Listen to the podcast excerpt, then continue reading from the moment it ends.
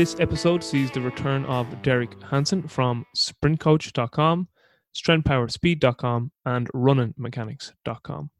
Derek was previously on episode 211, which is linked up in the show notes. On this episode, I asked Derek about his article on simplifaster.com, creating a sustainable culture of speed within an organization, which is also linked up in the show notes. I asked Derek, can you really diagnose a true speed issue in an athlete simply by observation? I asked Derek what 20 years of consultation work within elite sport has taught him. We speak about involving the front office within elite sport organizations when it comes to the performance training system. And we speak about the communication between professional and private training sectors. Guys, this was a great conversation with Derek, and I hope you really, really enjoyed. Hansen, you absolute savage. Thank you so much for making time. Um, how are you doing through all this madness we're going through right now with COVID? Got nothing but time, man. Yeah, I'm swimming in time. So yeah, yeah this is uh it's like people call me out you're like, hey, can you do an interview? I'm like, yeah, when do you want to do it? I can do it anytime. So yeah, yeah. Pick a time. But as I was saying to you before before we hopped on, like for both of us, nothing has like drastically changed in our lives because like we do so much of our work from home as well. Like, you know, so like for me personally, like my master's is online. A lot of my work then is online in terms of like podcasts and consultancy. So nothing drastically changed. The only thing that really changed for me was access to a gym facility, but I'm a lazy bastard anyway. So yeah, well, for me, it's changed because like usually the kids would go to school, my wife would go to work, and I would just like do nothing at home. And now I got to make it look like I'm doing something, right? Like, what do you actually do? Oh you're you're really busy. I'm like yeah i'm really busy. Yeah, so. yeah, yeah. that's gas. So we're going to center our conversation around this and I, I, do mean it's an excellent article that you wrote for SimpliFaster creating a sustainable culture of speed within an organization. So i just want you just basically to, to wrap on the article. I know that you uh, you know you consult with some major sporting organizations um, but I found some parts of it very interesting, you know, very interesting. But before I do ask any questions, maybe just give us an overview of the genesis of the article um, and just take it away. Yeah, I, I think uh, it's interesting because I've worked with a bunch of teams now for a while. Like I would say in the last 10 years, I've worked with quite a few different teams in the NFL. Uh, most notably, the last five years was Kansas City. And, um, you know, thankfully, you know, they won the last Super Bowl of civilization. Um, and so that that was a process that I reflected on before this craziness happened. Um, and, eh, but other teams as well, and and some of them have been positive, and some of them probably could have been better. And I don't know if that was my fault. Um, but I, I, did reflect on you know, and there's there's a, a team I'm working with currently now where the approach has been very comprehensive. Um, because of the performance director and, and what he envisions in terms of my role so a long-term role and all that. So it, it really got me thinking like okay moving forward if i was to get involved because in parallel i'm also running certification courses around a lot of the running mechanic stuff i do and and so people want to take that course but as you know like you have a continuing education budget and you kind of go to everybody hey what should we do this year with that, right? And I think sometimes people just want to take the course, tick that box off, as you said. Um, but I've been encouraging, and part of the impetus for that article was to kind of put the word out like, hey, I think we should take a broader approach to this. It shouldn't just be like take a course and hope it gets done. Um, so I reflected on what I've done in the past that's worked, some of the people that I've worked with in some of the organizations, and then also touched on some things about you know some of the piecemeal stuff I've I've been involved with and what I see going on in the industry where people aren't really going well how does that affect you know the medical side? How does that affect the um, you know the financial side and and and even the promotional side for the for the uh, the organization? So you know um selfishly you know you could say it's a bit of a marketing approach in terms of hey if you're going to work with me this is what to expect um, on the other side of it, I just thought I'd educate people on what I thought worked well. Um, so, you know, hopefully people took something away from that. Yeah, what what I really want you to touch on too is this. Like I suppose the, the best term for it is like this really holistic approach of really involving everyone. Like I know it's it's almost an eye rolling sort of cliche where like oh we're we're you know we're we're a multidisciplinary team, and you know we don't work in silos, and everyone's involved, and you know that everyone's kind of saying that nowadays. And then when you actually go see it in action, you're kind of like, it's not, it's really happening. But in terms of your article here, you like really, like you went even just beyond sort of the like the personnel in terms of you know the sports coaches, the uh, performance staff in terms of strength and conditioning, the like trainers. You even involved the front office, which I was, which I found very interesting. You know, obviously as a as an outsider from Ireland who who does have an interest in the NFL. So I'm, but what I mean is I'm someone from the outside looking in. So that wouldn't immediately came to my thought process. So you included the front office in this process too of creating a culture for speed development, which is definitely something I want to touch on. And then at the end of the article, which made logical sense, was you know the guys who take the NFL, um, the NFL players for their off season in the private sector, it's very good to also remember they're involved in this whole process.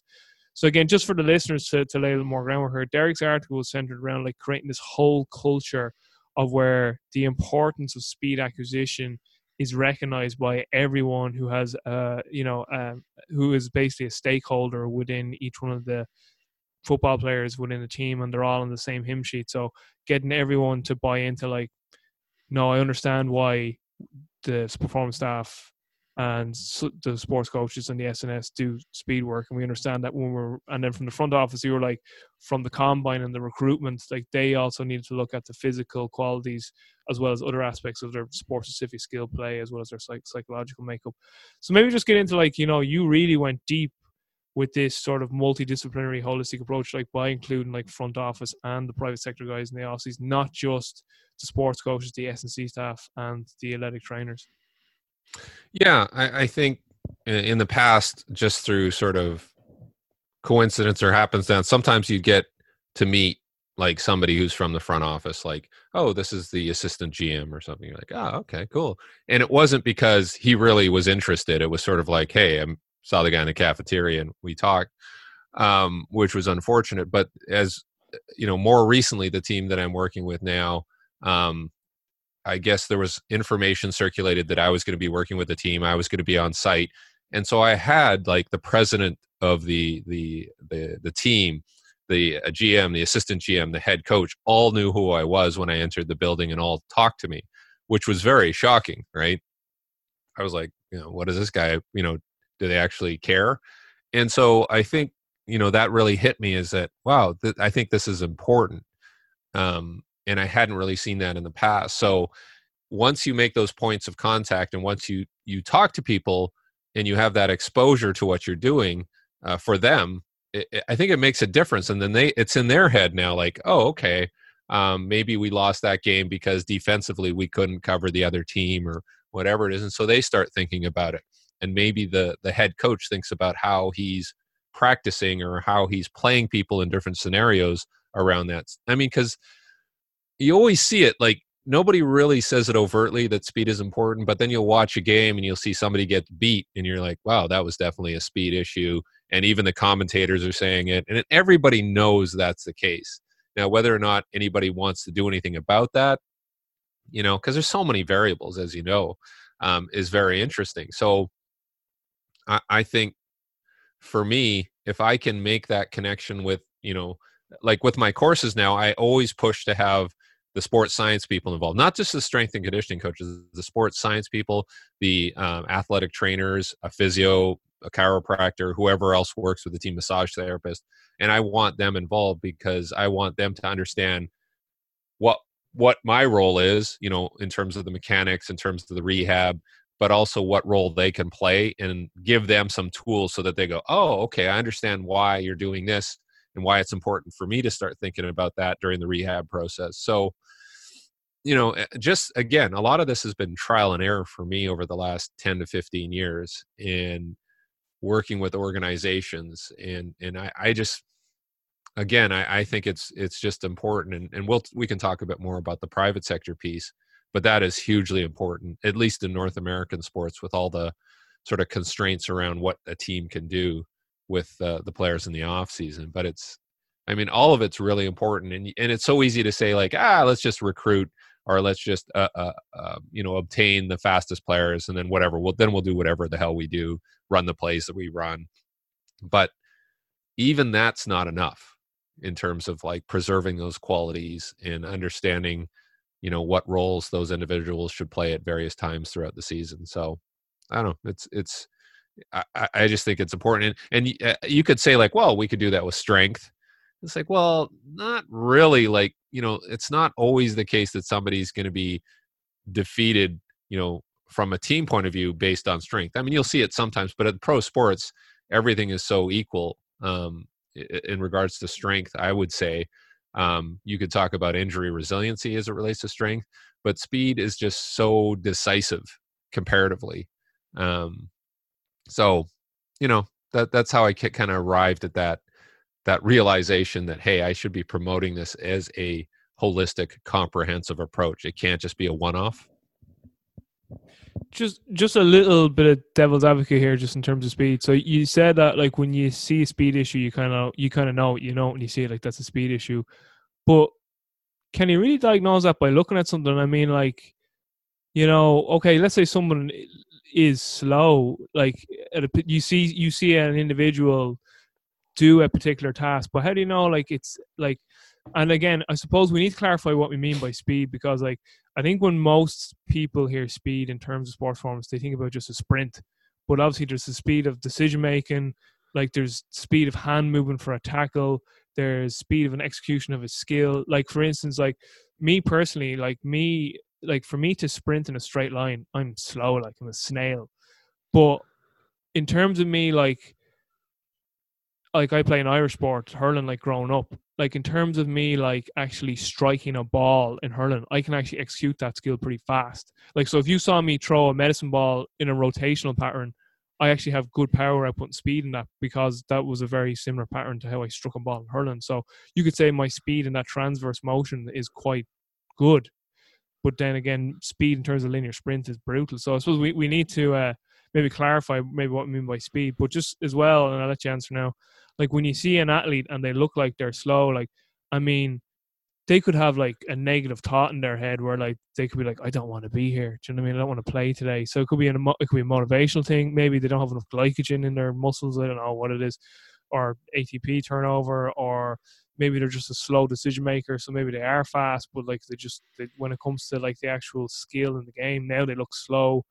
Um, so like there's a two prong question for you. When we say speed, like are we encompassing all these different facets of speed and then can you really like just look at someone and know that's just a physical like quality that's a speed issue or like or like you know like my my sort of argument counter argument that would be like but there's so many factors that go into that like you know they could be they could have an argument this morning and they just don't have the motivation to believe in sprint but they actually are fast if if all the steins were stars were aligned and everything was perfect you know so your thoughts on that yeah, uh, absolutely great question, and and I think uh, I would go with your your initial opinion is that everything matters, and it, this has that's why it's a sort of a holistic, comprehensive approach. Is that I talk about speed of decision making, speed of you know acquiring skills, and all these things are important. So if you remember the old Boston Celtics with Larry Bird and and Robert Parish, not the fastest guys, but certainly their ability to execute skills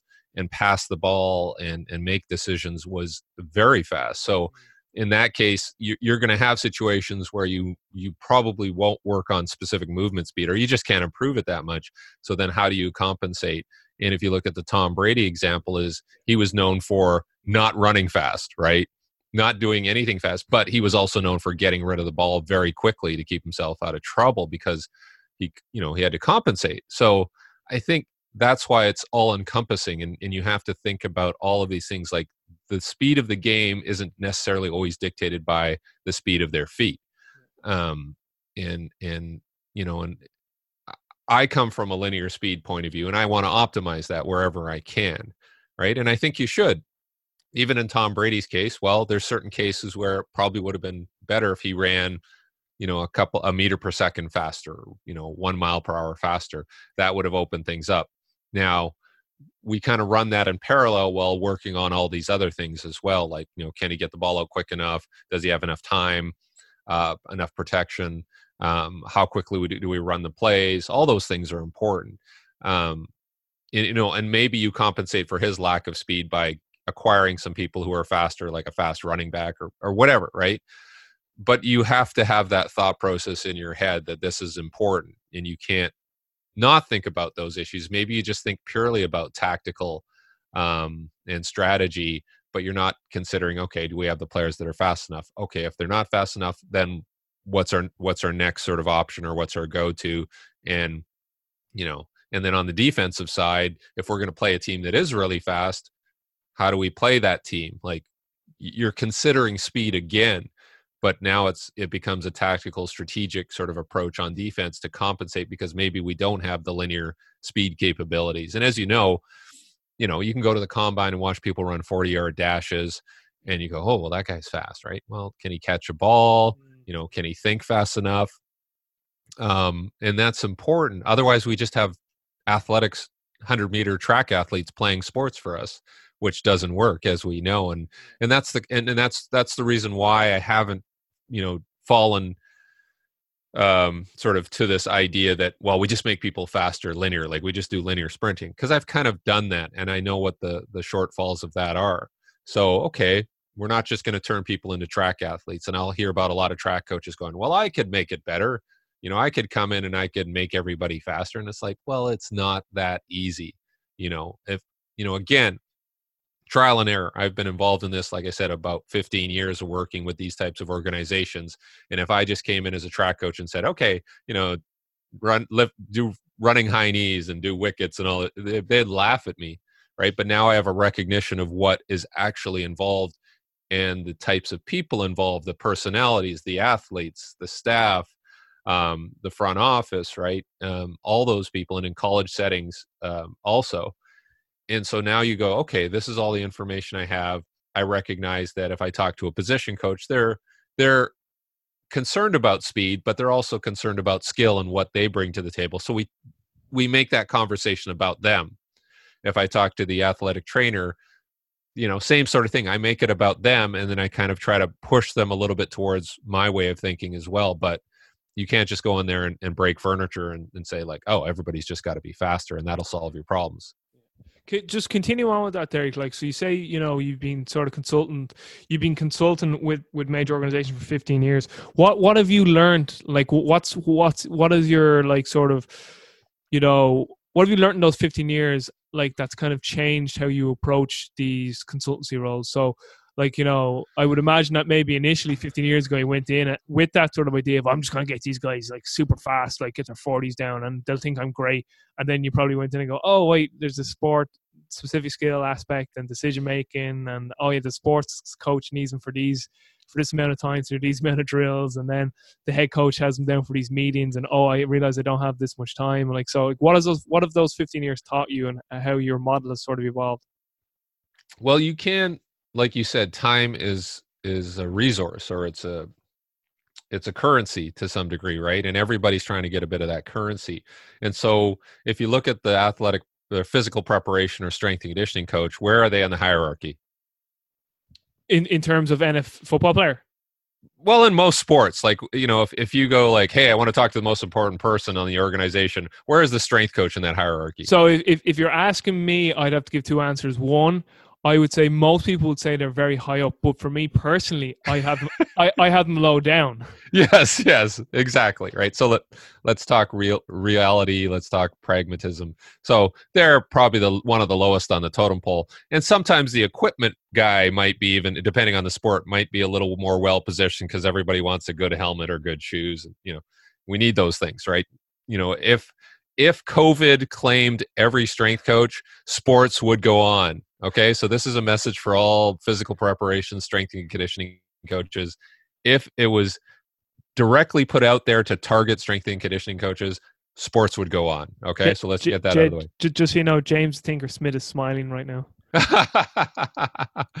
so recognize that and and so okay great so if i go in and and if the strength coach loves me who cares like i don't necessarily have a foot to stand on uh, because I know what the politics of each organization are now. right? So okay, so now I have to go in and I have to and, and you know how it is in pro sports too. Do you think that everybody on the team and that staff and that hierarchy gets along and thinks everybody is of value? No. No. No, right? So you could be walking into a situation where, oh, the strength coach is an ass. He doesn't know his, you know, ass from a hole in the ground, right? And I've been in those situations too where there is not a lot of respect for the strength and conditioning position. So as soon as you realize that, you're like, okay, if I just hook my wagon up onto every strength and conditioning coach, I am going to be seen beneath the strength and conditioning coach, right? So, okay. What, what about the sports nutritionists? They get an awful time.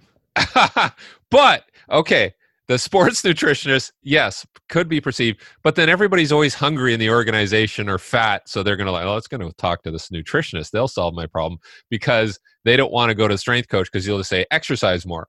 But if I go to the nutritionist, they'll give me some, you know, fancy diet that's going to get rid of my gut and you know anyway I, I, have food don't, allergies. don't forget the team psychologist. Oh wait, wait. yeah, this could be a separate podcast. Going through each organization and where everybody sits. But uh, you know uh, let's talk again i'm drawing from experience which again if i'm like the speed coach who thinks oh i'm going to go change everything well you have no experience in working with these teams. So shut up and listen right now.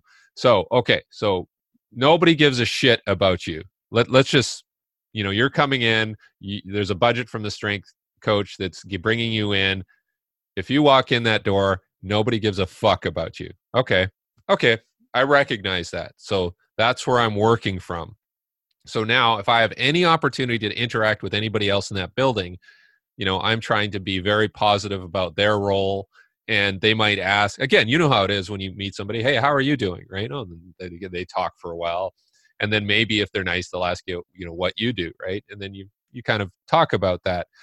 But you have to have that approach in terms of like building your credibility building your utility to that team and make me making people think about how that affects what they do right? And so and i and i and i'm not like trying to get into some sort of um you know uh, psychological approach or sociological you know, anthropological approach here i'm just saying like this is the reality of the situation um so the other part of that is that sometimes maybe you don't take that job where people think you're useless or you're not useful right so you go to a team and a lot of the time you know those teams are going to be the teams that are winning a lot and so they're thinking shit we're doing everything right so fuck, we don't need you, right? Pardon my French. Um, and I know I can curse on your podcast, anyways. Absolutely. Or it's the last place team who thinks, holy shit, everything I do as the head coach is the most important thing, or the GM. Fuck everybody else, right? And so coming in somewhere in the middle is always good because they think, okay, we're kind of close. We don't suck. So not everybody's totally insecure. They're going to be open to ideas. So coming in in the middle or you know somewhere along there is very important as a consultant right because if you if you go to the last place team what are the chances that's going to become you know middle or first place team in the next couple of years before they go fuck it we're not we're going to stop paying this guy. So i hate to say it but choosing the right clients is important as part of this whole process if you're going to get involved in this right? Now that also you know kind of puts it on the organizations to go like well if we're in last place we have to take a very comprehensive approach. We can't rush right we have to look at every possible variable that we can improve and look at the synergy around those variables so I, I think that's that's part of the experience is that one i'm not that important but I want to get to a point where people think I'm important. But that takes time, right? Yeah. That's not going to be just me flashing my CV and saying I work with this team. You know, that helps, but that just gets you a foot in the door. And then the other part of it is, am I selecting the right clients? You know, because I've had a lot of people, you know, ask for me to be involved, and I'm very selective about that, right? And and maybe people should know that too, right?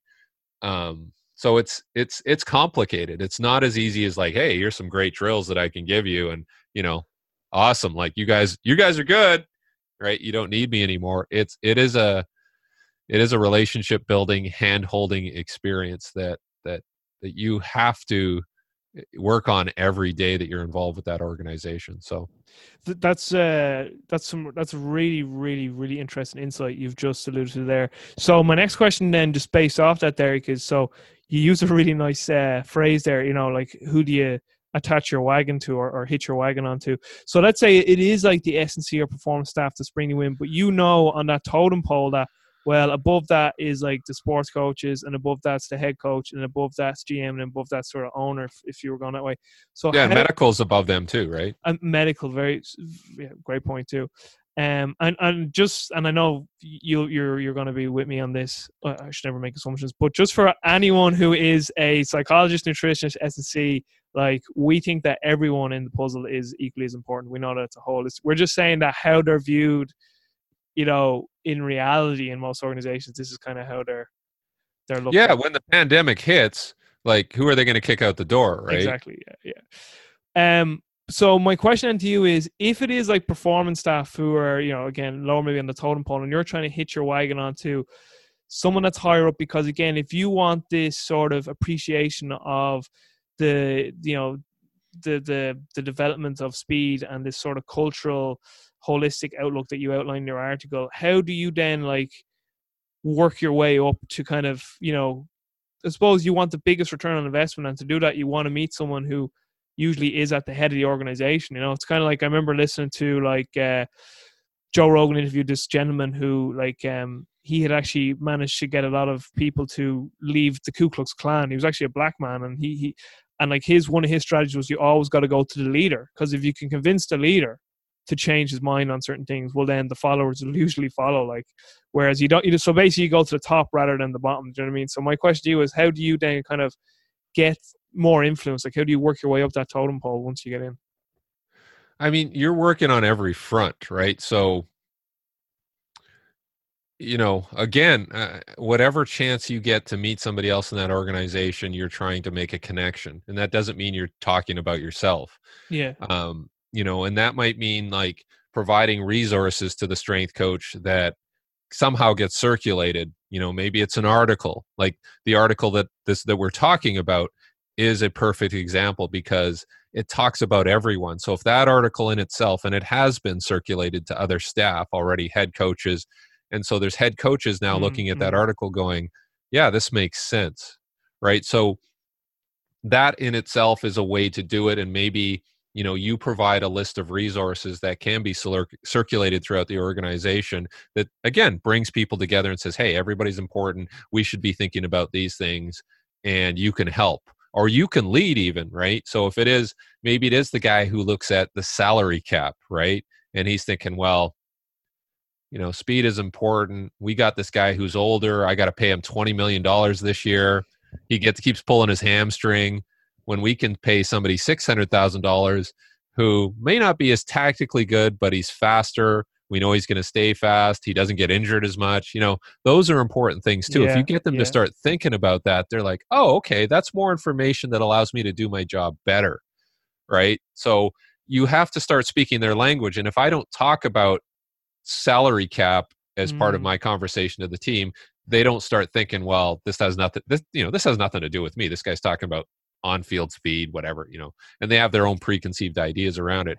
But if I talk about tactics and the amount of time it takes people to get downfield so I can run different plays, then the head coach is like, oh, that makes sense. Or the time we should take in between uh, snaps of the ball in, in, American football, you know, and how much recovery is needed. How do we improve that consistency of speed over multiple reps throughout a series and all that? So you have to learn a lot about what each individual is doing. So on the medical side, I know a lot about because of my friends like Rob Panariello and and I know a lot about the physical therapy side. So I can speak to the physical therapist mm. or I can speak to the the athletic trainer. And if you start speaking these people's language, then it's easier to get these dialogues going and and then they recognize you know maybe you bring some value as well but if you just if you're the track coach and you come in and just talk about you know 10 meter splits you know, and, and that Usain Bolt runs. Everybody's like, fuck off, right? Like that, you know, I don't care about that, right? I want you to, I want to talk about stuff that I'm good at.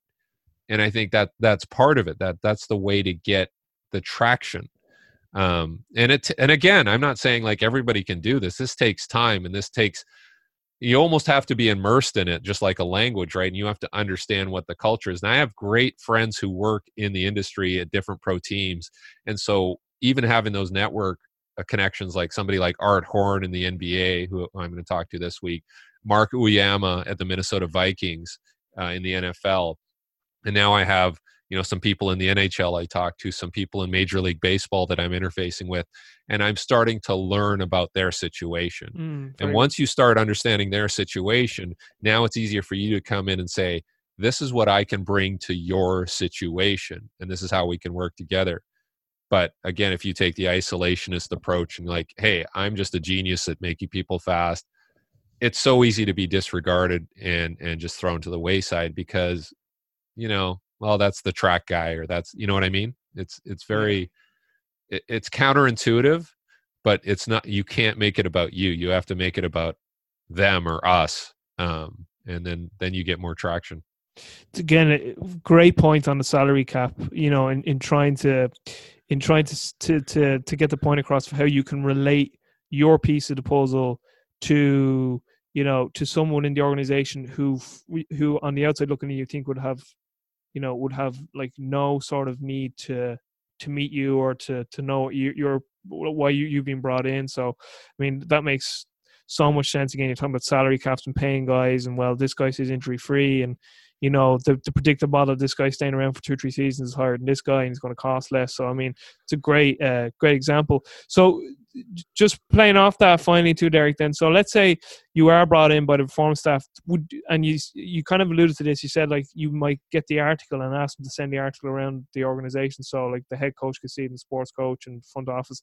But would you ask? So let's say like I was the head S&C or head of performance, and I wanted you to come into the organization. Would you then turn around and say, Robbie, that's great, I want to be there, but when I go in, uh, can you have the head coach there or the sports coaches and someone from the front office to attend as well. And these are the reasons why. And then maybe again, CC around the article. Would you ask for that? So again, that you can sort of hit your wagon onto these people as well.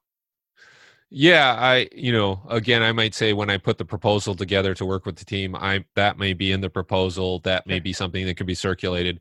The other que- the other question is like whoever's bringing you in. If it say it is a strength coach, you have to have a transparent uh, discussion around like how, what do you think you know do does the head coach like you? Does the head coach listen to you? Does the athletic head trainer like you? Does you know uh, do you have a good relationship with these people? Do you have a direct line to the gm or does the gm not even know who you are? Like you have to start asking those questions because if you find out that the strength coach is in a silo and doesn't and, and just is kind of running workouts as you know just background noise um, then you kind of assess your situation and go, okay, is there a possibility to change that? Um, because sometimes I'm being brought in to almost help the strength coach bolster their value within the organization, right? And and, and you know what? They don't learn that in school. They don't learn that as part of their apprenticeship or being a graduate assistant or an intern they don't learn that stuff right? They're cleaning weights you know they're um, you know timing workouts and all that but this this the soft art is not being taught to them. So sometimes you have to dial them back a bit and go okay do you understand what your role is in the organization? Do you understand how important it is for you to establish yourself as a valuable employee as part of this organization. Do you know how to do that? Do you know how to promote yourself within the organization without pissing people off right? Because there's always these these conflicts between like ah i want to run these types of workouts and the athletic trainer doesn't you know believe in it or they think we're injuring people and it's like okay that's not a good situation. You better solve that. Like but a lot of strength coaches know that if they're buddies with the head coach that maybe they can still get away with that. And it's like well that's as soon as that head coach is gone you're gone too so what are you going to do to endear yourself to other people in that organization so that you're not just brought in because of who the head coach is. That's a weak position. Some people may say that's a strength, but ultimately that's a weak position. You're just isolating yourself, right? So, um, you know, again, that's that's just talking to uh, the strength coach about the reality of the situation and, and what's the potential to make you a more valuable person and understand and again this this we'll get into it but this also speaks to this idea that we have to get involved with the private sector because if you're the strength coach and you're sending out your workouts you're emailing them out to your athletes thinking they're going to do them in the off season that's a really naive position to be in because we know that that doesn't always happen. So you know it, again it's it's it may sound like this is a very confusing complex approach and it is but you have to start putting your brain there uh, as somebody working in in the industry to to understand um, how you can better your position and how you can again even from an industry point of view make the strength coach you know and, and speed might be your vehicle but there's other things too technology as we know but making yourself be regarded as not the bottom feeder in the organization, right? But there's still so many examples of of why that's happening. Why the perception is is that the strength coach is just the dumb guy in the weight room, right? And I think there's ways that we can change that through this approach. Again, I think you've alluded to so many nuggets of information there like so like even kind of what you said there does the gm even know who you are like oh that's just the the weights guy but like, and it's su- such a good point to that. You know, if you're brought in with the strength with the head coach, you know, a lot of people see that as a as a strong position. But as you just alluded there, like as soon as a head coach is gone, you're most likely going to be gone as well. And it reminded me of the podcast um, I heard between Brett um, Bartholomew and Darren Burgess in Arsenal. Fantastic, uh, or formerly of Arsenal, I should say. Darren, he's he's now at Melbourne in the AFL but it was about how he got let go by Arsenal, and like he, he spoke very openly about it. And like I'm not I'm not divulging any information here other than what I heard in that conversation, so I'm, I'm sure like it's fine to talk about because it's out in the public domain. But Darren was like kind of he kind of spoke about this whole sort of kind of what you're touching on too, like you know that you really do need to build relationships with everyone around you. You know, like the you know the medical staff as well as the sports science staff as well as the sports coaches as well as the head coach and as well as the higher ups then too on the within the front office. And this was with Arsenal Football Club. And he was just reflecting on like what he thought he could have done differently. But he was brought in by at the time a different um, manager uh, at Arsenal and also a different um, a different like uh, general manager too and as soon as they left, someone actually did say to him, "You better, you better be careful." Like, and he was like, "What are you talking about?" And he's just like, "He says, I'm just telling you, I'm telling you, when when the people that brought you in are gone, he says, you know, you just need to be careful." And it actually happened, and that Arsenal did let him go. Like, now I don't know the whole circumstances, but they let him go. Um, but he's now again, he's with Melbourne in the FL. But it's just so two things that are in my head there that you sort of allude to was that like it is so important to show how valuable you are to everyone in that organization to strengthen your position rather than be, as you said, buddy buddy with the head coach and thinking that's a strong position to be. Because again, as soon as that head coach goes, if that happens, and it does happen a lot in pro sports, your position is very vulnerable. And the second thing this is remind me of is how to win friends and influence people. You know, like the, the part in the book where he's like, you know, if you want to really sort of get people to like you, get like get them, let them talk about like what they're interested in or else show how you can add value to what they like what they're interested in. So again like talking about the salary cap guy or even like you know as you probably allude to now once i give you a chance to talk and i might shut the fuck up. This is funny I, I, heard a review of one of my podcasts and they're all like robbie just talks too much. I'm like, well fuck off it's my podcast turn off now. But uh also too like you know how you how you can um how you can like get the again the general manager, or the owner in here, like by saying like things like you know like oh, I can get you know injury reduction, make guys more robust. You know, if you have your better players online, you know, so you're not like what's the point in, in spending millions on a free agent and he's injured because he fucking is he's he can't run right or you know stuff like that. So again, you're touching on some great things there in terms of like you know you need to show how valuable are to everyone within the organization you need to build relationships and then you need to also get people to ask the so what? questions like so what? Why should i care? Like what's that got to do how's that going to make me any better doing salary caps or make me more interested as the owner of the team? So like i think these are great nuggets of information that a lot of people will be kind of like oh yeah i never really thought about that yeah, do you re- watch the reality show Survivor? Like it's been on for twenty years now. I, I'm aware of it, but man, I don't want. I don't have a TV in the house right now. Uh, okay. Anyway, so that my wife watches it, and so I've started watching it. And um, you watch very... it. I love the way you did that. well, I do, I do. But she's the one who got me uh, it, sort of really watching it. That's like that's like people who've got shit food in the house, and then people go, "Why is it in your house?" They go, "Oh, you know the kids, the kids." yeah, I use that too. Um, but it, it's it's about you know okay you got to get to the end and you got to get people eliminated off the island and you got to win you know and it's not just and they have these physical challenges. And you always see the example of the guy that um, you know catches fish for everybody you know hunts you know gets wood for the fire and they vote that guy out right? But he doesn't necessarily talk to anybody. He's off doing his thing. He's trying to help the tribe. And he still gets voted off and i'm like holy shit that guy's helping everybody like what the fuck? And then it made me think about what people do in pro sports too like oh i'm doing my job really well i'm you know hitting it hard in the weight room and then you get fired. Well there's a whole part in survivor where they talk about the social game and that you have to actually go around and talk to everybody even if you don't like it or if you have to lie to them. But you have to do that because if you're front and center and you're in front of them then they they have to think about you more right whereas if you're off doing all this great work and you're benefiting the tribe people can still forget about you right? Because they're you know whatever you're hey we got fire great. I don't care who did it or i've got fish here. So i think that's that's really important. The other part of survivor is that people talk to each other right? So the players talk to people maybe the medical staff and you have to figure out what these alliances are within an organization. So if the head trainer is aligned with the gm or the head coach well you sure as hell better have a good relationship with the head trainer if one of the players has a direct line to the head coach or the gm or whoever you better get along with that player right? And, and when you said who do you invite to the first meeting? Well say i can't get the the gm there or the owner there. Well maybe the assistant gm or somebody else you know that's that has a direct line to that person and has their ear has to be at that meeting. So sometimes you come in a little lower under the bar and you say like, "Hey, let's just get you know people that you think would be interested, maybe not the most important people, but you know that they will be talking to them." Right? So like like like like the chief of staff to the president. It's like you can get the ear of the chief Yeah. of staff. Yeah.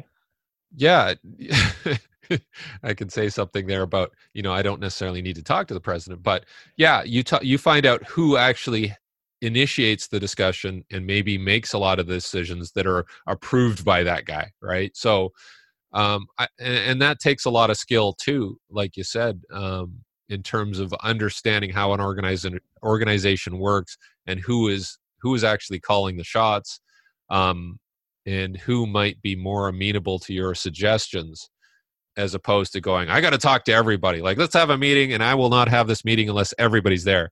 Holy shit you're out right you know? So you have to be really careful and you have to understand the dynamics of an organization and you know who's going to give you the most bang for your buck in terms of your effort of convincing them Yeah. so that's that survivor example is absolutely golden too because it just it what's coming to my mind as you're speaking there is like you know the the sort of um the importance of emotional intelligence you know and eh, like i mean i, I was and it, it, it actually it kind of completely rings true to what Darren Burgess said in that podcast with Brett Bartholomew in that you know he he like you know felt that he was doing his you know his part within the whole organization as well as he could but he did he said back in reflection i could see that maybe you know from like a team building aspect or kind of more of a social aspect that's probably the area he feels he can improve on most because he spoke about when he used to be with port adelaide which were another A- afl team before he went back to arsenal. There's uh, the head coach there now ian um, ian mckeown they used to call uh, they used to call darren what was it the the the bomb cloud or something like that, or like on nights out because you know they'd look around and he'd be gone like a cloud of dust or so, was something like that. You know, I'm paraphrasing now because like they'd be out on a night out having drinks and like you know Burgo would just head off because in his mind he'd be like ah they don't want their boss there you know on their night out and like the, whereas the lads would see that as like oh he doesn't want to hang out with us you know kind of Yeah. like so again it's these kind of little things that aren't really little things they're the big things and I think I can speak perfectly to that because I'm exactly like that I'm kind of one of these like people that kind of likes to stick to myself and just get my work done and I've had occasions during my career where people actually think thought that I didn't like them Yep. because you know they'd often say, "Oh, do you want to come out tonight?" And I'd be like, "Oh no, I'm, I'm grand." Like you know, I like honestly, I, I'm just I'm just a, I, I like to stay at home, read a book type guy. That's just who I am. Like, and like a lot of people would take that you know offensively. You know, they think that I didn't want to hang out with them, but people who knew me better would be like, "Oh no, that's just Robbie. He's just he just he likes to stick to himself," you know. But again, that that was an area that I needed to improve on. Like I needed to compromise and say, "Listen, just go out." have crack with these people. You know, they're good people. You know that kind of. So I, I could completely resonate with what Burgo was saying on that that podcast. But again, just going back to what you're saying, it really just goes back to the importance of emotional intelligence, actually making time for people, actually showing genuine interest in what other people say, and building those relationships. And you know, even as you said, even even if even if like what they specialize in isn't of any interest to you, it's it's amazing. Like, how many times like have you had a conversation with someone? where like you just let them talk. And yes, I've I've actually let people talk, uh, and they they often go, "Oh, like he's great to talk to, isn't he?" And it's just like because you just let them talk with themselves, like you know what I mean. So again, just building those relationships and knowing who's important with. Yeah, you're you're really divulging like how you've even I can see like over the 15 years like how like your whole experience has like shaped the way you think. It's amazing. Yeah, and there should actually be a video game that we can play. You know how you watch a video game and you're like, oh, you get shot and you see your like energy go down in your life. Like there should be a social interaction video yeah. game where you like interact with people and like boop, boop, boop, your points go up when you like let them talk. And then if you say, "Well, this is what I do," it goes down. Like you can see a real time your your credit go up or down. Oh my god, this sounds like the fucking Chinese. Do you hear about that? they actually have like a social credit system. They're fucking nuts over there, man. It's unbelievable. But come here, before we before we go, talk about the the private sector piece because that was very important too. Important piece of your article. Yeah, again, we can talk about like, oh, I'm going to write this great off-season program for the team, and the players are going to love it. And it's like, you know, what do the players actually want to do when the season is over? Nothing right? So you you know i mean there you could say that there's like a minority of players who are like yes i'm going to train and get better for next season but that is a, that is a minority. I don't know what percent that is but it's probably somewhere between 5 and 20 i don't know maybe less. So as long, again this whole discussion is about like let's bring ourselves back to reality right? And reality sometimes is not very a ple- not a very pleasant place to be. It's like this this covid thing right? Like well, you know, it's like the flu. It'll come, it'll go, it'll go away by itself, and just kind of, you know, stay arms length. No, no, stay the fuck away from everybody for two months because we're going to die a horrible death if we don't. Well, that seems to work better, right? So that's more of the reality that we need to hear sometimes. And I think it's the same with the off-season piece is that hey they're going to go back to a trainer who's close to them in a place that's warm and the guy plays you know they like the music he plays and he's got great social media and the other guys that come and train are fun and I, I like hanging out with them. That's the reality right? It's not that they're going back to this great training environment where they're going to work hard and follow your program. So again if you bring yourself to reality you're like okay okay, and I got to go talk to that guy. I got to find out what that guy's doing. I got to bring that guy on board. I got to let that private trainer talk about himself and hopefully bring him on board to do some of the things that we want to do, right? And that's a hard place, you know how it is. Strength coaches aren't really, you know, we people. They're all about like this is what we're going to do. This is my program and this is the best program. So as soon as you can kind of take off those handcuffs and go, well, maybe I should just talk to this guy who's you know, in Florida and, and training all these guys. And maybe I should just reach out and see if I can, you know, get him to do a little bit of what we're doing this year. And the next year, maybe a little bit more, you know, and, and, and again, it is relationship building and understanding the reality of the situation. And I think those are the two themes that we're talking about here is like, what's the reality? You know, who do I got to butter up? Whose tires do I have to pump up to get what I need done? Right. Um, and, and I think as soon as you realize that's the game, because it is a game, nobody gives a shit about sports right now, right? Because they're all worried about you know getting pneumonia. So okay, let's play the game then, the game within the game.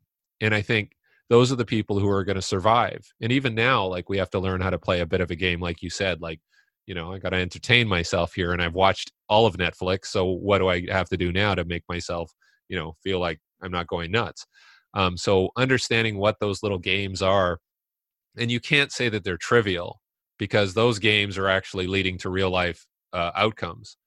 And as soon as you start doing that, you're like, okay, I get it. Do I like it? No, I don't really like it. You know, is it is it is it what i learned as as an intern in school or is what, what i learned from my mentor who was telling me all these great things about how i could change the world through power cleans and linear sprints? No that's all bullshit now. Now you have to actually get shit done and you have to you know survive. Um, so i think that's you know that's the realiza- realization i've come to and the more that i i project that and the more that i kind of live true to that the better results I'm going to have. And the other part of it is if people don't believe in that, well, they can go and do whatever the hell else they want to do. And I've kind of filtered out those people, right? So I, I think there's you can't be liked by everybody, but you certainly certainly have to be liked by the right people. I think that's important. Big time, big time. Um, yeah, so funny that is. Anyway, uh, Derek, listen, that was the article is on SimpliFaster. Um, so I'll definitely link it up into the show notes. Um, is there anything else you want to touch on before we wrap up? No, I, I, I think the the, I mean, all of this is like you got to be patient. Like again, you're planting seeds. You're kind of watching things. Um, but I don't think you're going to blow somebody's doors off with one meeting or one one article or one you know one interaction with somebody and you have to understand that like people aren't going to like you overnight yeah. especially when they're dealing with a stressful situation which is like working in pro sports and and that's the other reality i guess too is you you can't you can't assume that everybody's a rational human being oh, like you have to you have to assume that they're under some duress. You have to under you you have to uh, assume that maybe they have a bad marriage or their kids hate them, and even their dog doesn't want to you know greet them when they come home. So okay, you know it's not all roses. So let's let's let's work from their point of view and let's try to make sure that they feel secure about any decision around what you're doing in their organization um, you can't assume that like hey i got really good drills and exercises and i can write a hell of a program and they're going to go like yeah that's what we need right? Nobody is thinking that. They're all thinking like who can i bring in here who makes me look better and doesn't you know threaten my job and they're not an asshole right? So um, those are real world things that you have to consider when you're working with teams and and even if you're working within a team right? Mm-hmm. And you're trying to get along with everybody. Like the grass is always greener. That's the one, one thing in pro sports is that you'll meet somebody. You're like, hey, and maybe you know that's kind of worn off on me and probably you too. Like, oh, I'm working with this pro team. Like, oh, this is so awesome. And it's like now I know the reality of it, right? It's like, okay, we're working. This is another job. I have to do a good job. I have to get results. That's all you have to think about. Don't think about like, oh yeah, oh, this is a nice stadium and oh, they have a nice facility and oh, that's a star player. Like nobody gives a fuck, right? Okay. So let's do a good job. So then you have to look at the reality of the situation and you have to assess thing assess things very, very, you know, acutely and distinctly and go, okay, this is the, the environment I have to work in. This is how I'm going to be successful. And you you got to wipe all that other stuff away and just go, okay, great.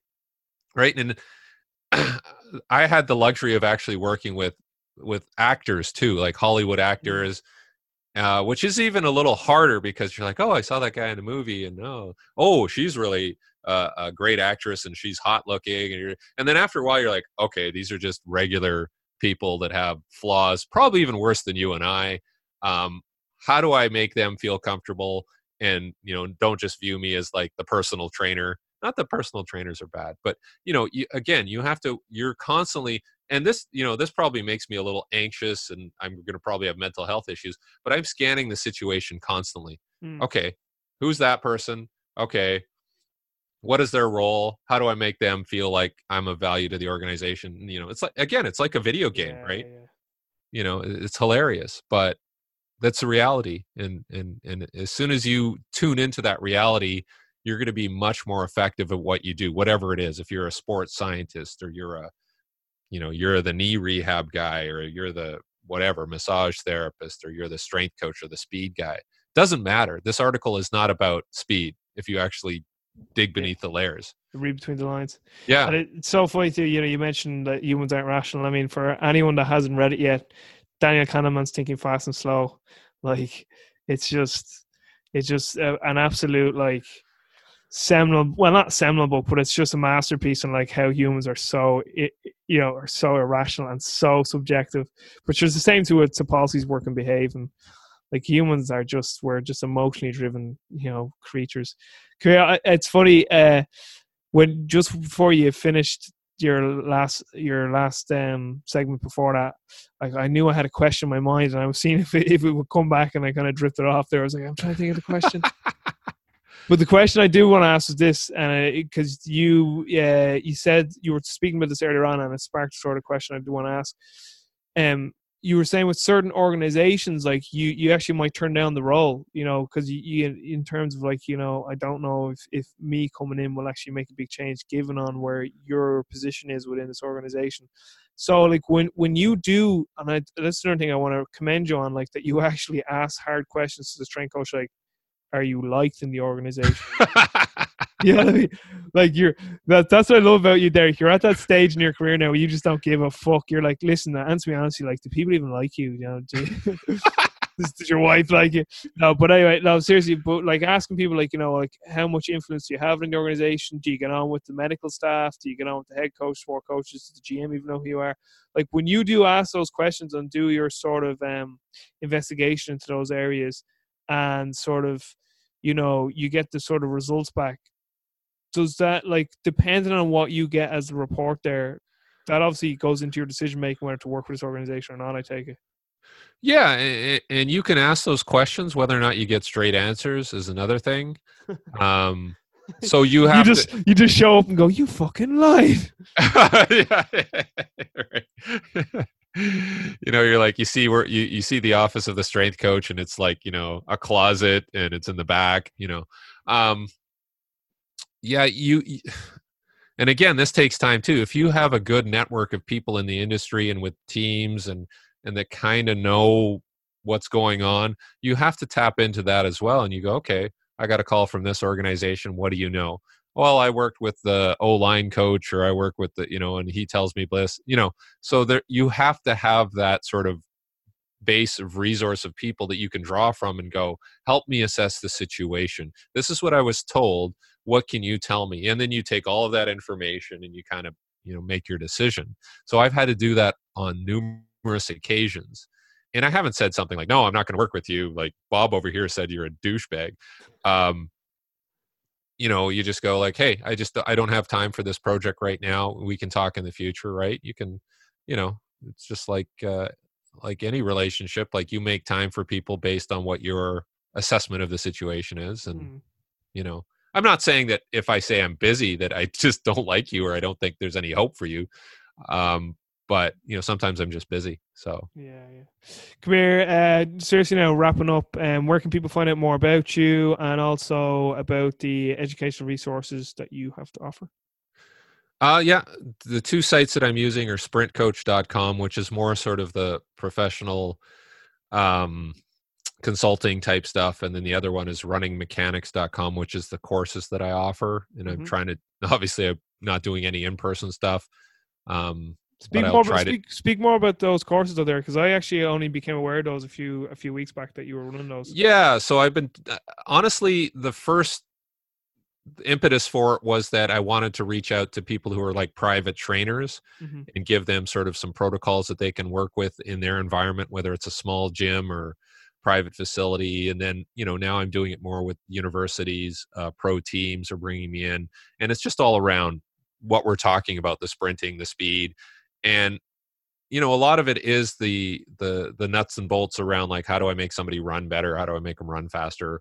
Um, especially in their specific situation but eh, a lot of it too is talking about everything we're talking about now. It's like yes you can master you know how to coach somebody but then let's talk about the realistic approach of like making this work within an organization within a business a private business within your university or if you're a physical therapist like i do a whole rehab one uh, if you're a physical therapist this is how it fits into your environment as well. So i'm just using the the sprinting mechanics or the running mechanics as a bit of a springboard for talking about all of these other things right? Um, and which i don't think is being done. Like again you, there's lots of courses out there. You can take this guy's speed course or sprint you know whatever running but I really talk about the real world stuff of making it work in these different environments, which, you know, maybe some people do that, but I, I don't think a lot of people have the same experience that I have. It's so funny. It's like when you get like those fresh interns who go, "What? Why didn't you rest like three or five minutes between the sprints, like it says in the textbooks?" Is like, you'll see, you'll see. Yeah, yeah. Because because I have like twelve minutes to get everything packed in here. Yeah, and, and life is about compromises, right? So, you know, what's the best compromise I can get in this scenario? Yeah, it was funny because in the article too, you mentioned about a a coach who you know he was saying I want to get my guys faster, and you were, I think you were asked about how much time was allotted, and then you know you were talking about rest periods, and then he goes, "Oh, the head coach just want to see the guys just you know doing nothing in between rest periods," and then he was just like, "Well, then your guys aren't going to get faster." Yeah, and you can have those conversations. Uh,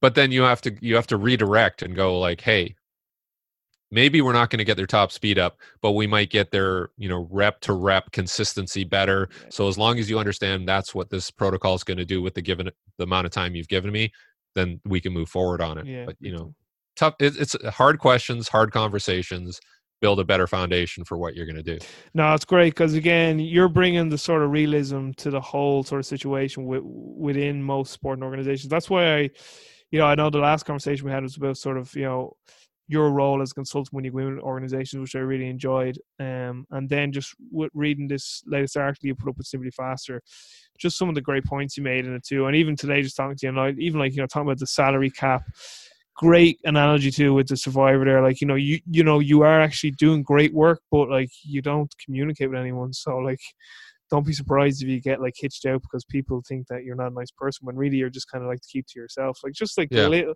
things like that. And then again you just remind me as i said about Dale Carnegie and how to win friends and influence people like you know kind of almost it's like you know uh, manipulating people. And like people hear the word manipulate and they always think it's a bad thing. It's like no you can manipulate people in a good way you know? Like you can you can manipulate people so that they have more self-belief in themselves but if you manipulate someone in a way that they go away from a conversation or interaction with you and think god like derek's a really really nice guy like you know i, I really like him and you know you know and I, I i value what he's doing and i you know you're you're bringing like more value to the organization by you know, if you want to say manipulating someone by letting them have say their piece and making them feel that you know they're getting sort of, you know, they're getting like to be able to talk about themselves basically, which that's what people just like to do, you know, at a subconscious level. If they feel that, if they feel that you know that that they can get something of value from the interaction with you, like obviously then it's going to serve you better within what you're trying to bring to the organization, which you alluded on. So it's just it's just what I'm trying to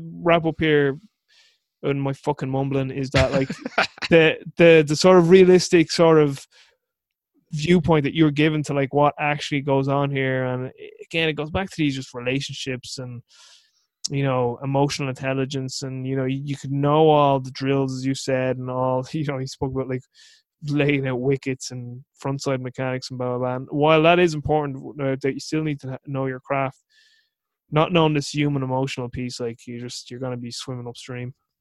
Yeah, yeah, uh, and you might be the flavor of the week or the month, but then your time will pass because you just don't have anything else to offer. Once Yeah. people go like, "Oh, I, I, you- I just run over these hurdles." Oh, okay, fuck you, you're gone, right? So, Yeah, exactly. Finally, uh, what are you reading at the moment? That's just a selfish question for me. Reading um, honestly, uh, I'm just I'm reading a lot about my electrical stimulation stuff. I'm just going through research. um, because I'll probably do some courses in that too. Um, so just with uh, electrical stimulation for strength recovery, um, rehab, and stuff like that. So I don't know. It's just because I have this extra time. Yeah. I have about 300 papers I'm going through and just trying to see where the research is. Um, because I know what I what again what works for me in reality and practical settings, but I just want to make sure I'm up on that stuff as well. And um, and then there's a book I'm reading. I think I posted it it was a it was a about a guy who was in law enforcement and military it was all about uh, being a survivor. I think it's, it's called the warrior's edge or something like that. And i always like reading that stuff like it's you know sometimes it's military sometimes it's law enforcement but he's just talking about how the brain works in survival situations. Mm, um so i don't know. I don't i don't really read a lot about sports anymore. I'm sure you're the same. I, am just trying to find other things that can add to what I'm doing and maybe Yeah. like I never took a Dale Carnegie course. Uh, one of the guys that I worked for uh, straight out of school, very polished, good communicator. He was like a big fan of taking the Dale Carnegie courses. Um, they're quite expensive too, but you know, um, other than reading stuff about it, I haven't really taken a course. So I Yeah. mean, maybe I should look into that a bit more. It's it's funny you say that about like not necessarily reading, you know, sport books or you know coaching books or preparation books whatever you want to call strength conditioning, sports preparation, whatever it is. But it's like Stu, Stu McMillan says he goes, I don't really read strength and conditioning books anymore, but he's like every book I read is a strength and conditioning book. You know, in terms like he can relate everything he reads to it, like you know, in terms of like he there, there's like there's underlying themes and principles and and elements of mastery that you can take from almost every book you read and apply it to your specific you know your specific craft. So yeah i, I 100% resonate with you too. So derek listen that was a great conversation. You're a funny bastard which always which always makes the the hour go by so fast. I love it. Um but no seriously some some great some great um information there and i just nuggets to be honest.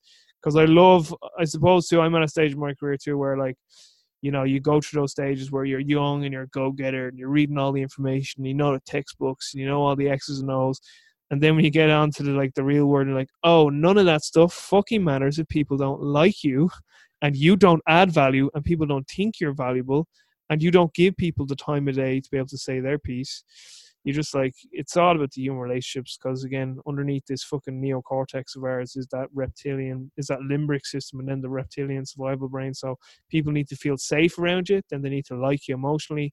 And then you can start talking about objective things that like James Smith likes to talk about, like Newtonian physics and, and then quantum physics. So Exactly. well really is quantum physics is a subject uh, quantum physics is more probably subjective than objective because you know we don't know where that electron is at any time. But uh listen no, savage stuff, really appreciate it. And uh yeah, for all the listeners, until next time, make sure you check out Derek's stuff. It'll all be linked up in the show notes. But until next time, take care, be well, and as I always say, stay strong. Particularly now with COVID, so stay very strong. Wash your hands.